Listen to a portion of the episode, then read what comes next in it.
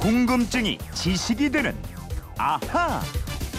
네, 세상의 모든 궁금증이 풀릴 때까지 궁금증이 지식이 되는 아하입니다. 휴대전화 뒷번호 2317 쓰는 청취자가 주신 궁금증인데요.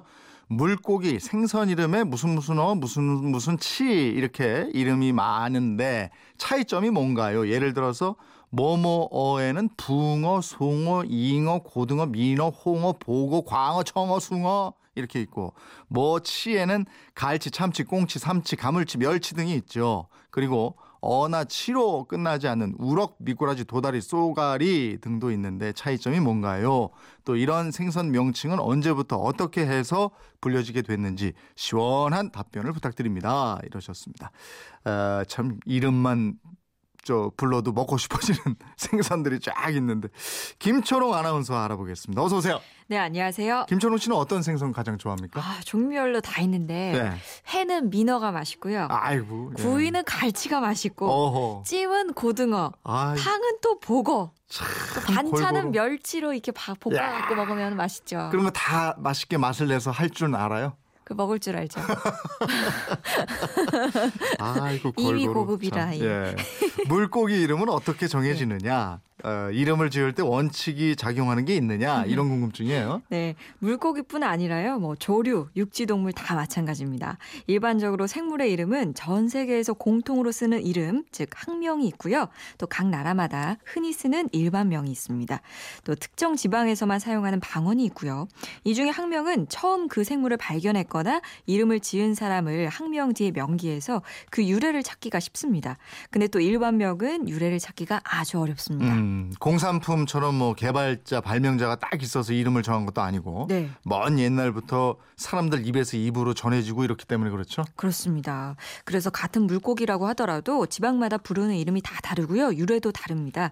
다만 대체로 이 물고기 이름은 그 물고기만의 생김새나 생태에서 유래된 경우가 많고요. 네. 또 특별한 사연이 있는 이름이 붙어서 지금까지 불리는 물고기들도 적지 않습니다. 음, 지금 질문하신 분이 무슨 무슨 어 무슨 무슨 치로 끝나는 물고기들이 많다 이러셨는데 실제로 이런 이름이 많은 편이에요. 네, 그렇습니다. 예. 우리나라에는 1200종의 어류가 있는데요. 한 어류 생태학자가 물고기 이름을 분류해 봤어요.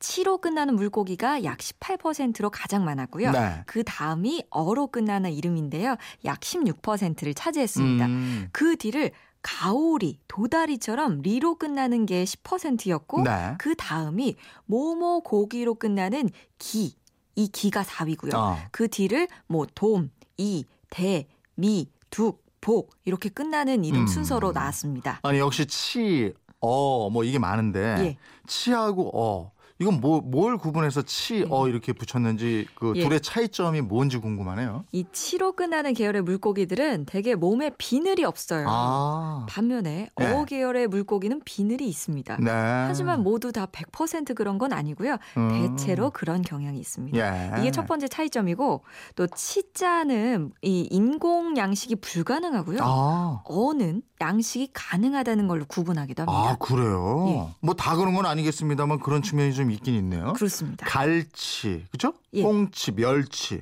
이런 물고기는 성질이 급해서 그런지 양식이 안 되잖아요. 이거. 그렇죠. 예. 또 제사상에는 치자 생선이 못 올라가잖아요. 아, 근데 또 어자 생선은 올라갑니다. 예. 그래서 옛날에는 한자인 고기 어자로 끝나는 물고기를 더 귀한 것으로 대접했다는 해석도 있고요. 네. 요즘도 어로 끝나는 물고기가 치로 끝나는 생선보다 가격이 조금 더 비싸긴 합니다. 아 그런 것 같네요. 예.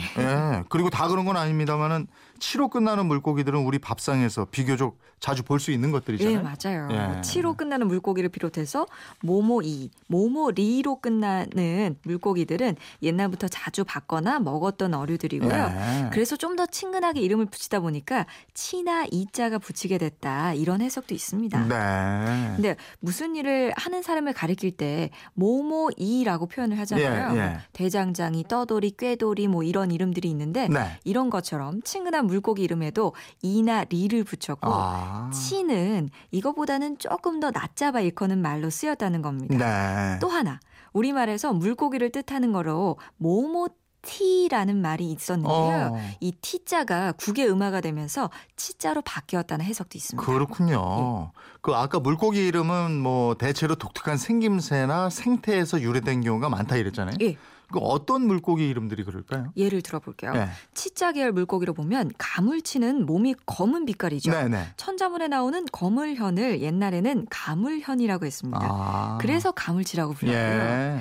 갈치는 아시는 것처럼 이 몸이 길고 칼처럼 앞이 뾰족해요. 네네. 우리말 고어에서는 칼을 갈이라고 불렀다고 아. 하는데요. 여기서 갈치라는 이름이 생겼습니다. 음. 또 넙적하게 생긴 물고기 광어 있죠? 네. 또는 넙치라고 부르죠. 또 청어요. 청어는 저등 쪽이 짙푸른 색을 띄어서 그렇게 부르는 거잖아요. 예, 예. 청어라고. 이 청어랑 또 비슷하게 생긴 물고기가 꽁치죠? 예. 꽁치라는 이름이 어떻게 생겼을까요?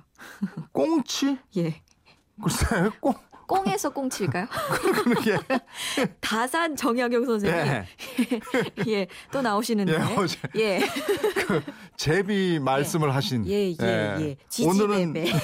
오늘은 이 예. 물고기 말씀을 하셨나? 예, 제가 또 직접 뵙지는 못했지만 네. 이분이 쓴 책을 봤어요. 네. 아헌각비라는 책에 이 꽁치의 아가미 근처에 침을 놓은 것 같은 작은 구멍이 있고 네. 그래서 구멍 공자에 아. 물고기를 뜻하는 치자가 붙어서 네. 꽁치가 됐다 이렇게 설명이 돼 있더라고요. 예. 아직까지는 이 설이 가장 유력하게 설득력이 있습니다. 나는 예전에 저 꽁치 값이 쌀 때 말이에요. 예. 그 생선 중에서 제일 꽁지, 예.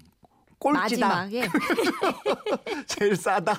그래서 꽁치인가. 그런 설도 있습니다. 예. 아, 근데 이거 잘못 알고 있었고 구멍이 있다고. 예, 예. 그래서 이제 공치가 꽁치가 된. 그죠? 예, 이 그렇습니다. 꽁치는 여름에 알을 낳지 않나요?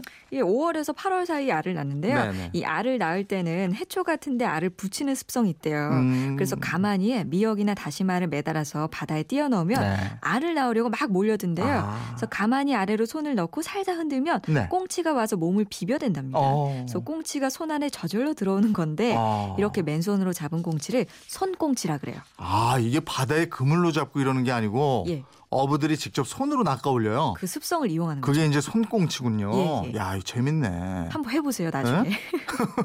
또 어떤 이름들이 있어요? 조기 있잖아요. 네. 조기는 머리 부분에 돌처럼 딱딱한 물질이 들어있다 그래서 돌 석자를 써서 석어라고 했는데요. 아, 맞아. 거의 딱딱해. 예. 예, 예. 또 작지만 노란 색깔을 띠고 있으면서 이 조기처럼 돌이 머리에 들어있는 물고기는 황석어라고 했습니다. 아, 그런데 이 말이 변하면서 황색이라고 부르고 있고요. 젓갈 많이 담그는 거죠? 예, 이거, 예. 황색이. 황색이. 예. 또 몸이 뱀처럼 길다 그래서 뱀장어가 있고요. 아, 쥐 소리를 내는 물고기라 그래서 쥐치도 네, 있습니다. 네.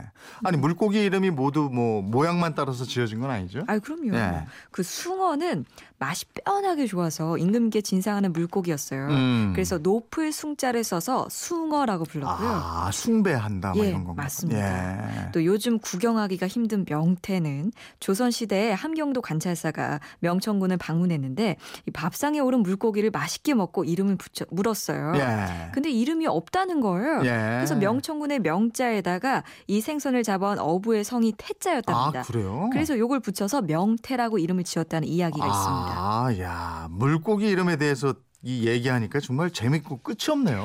예. 끝이 없죠. 2317님, 궁금증이 좀 풀리셨습니까?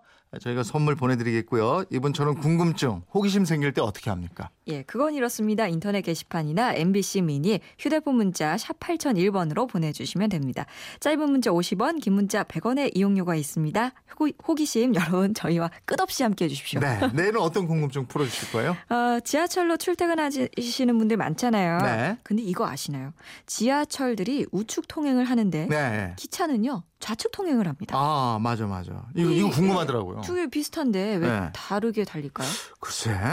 네. 요거 내일 알려드릴게요. 알겠습니다. 궁금증이 지식이 되는 아하, 김초롱 아나운서였습니다. 고맙습니다. 고맙습니다.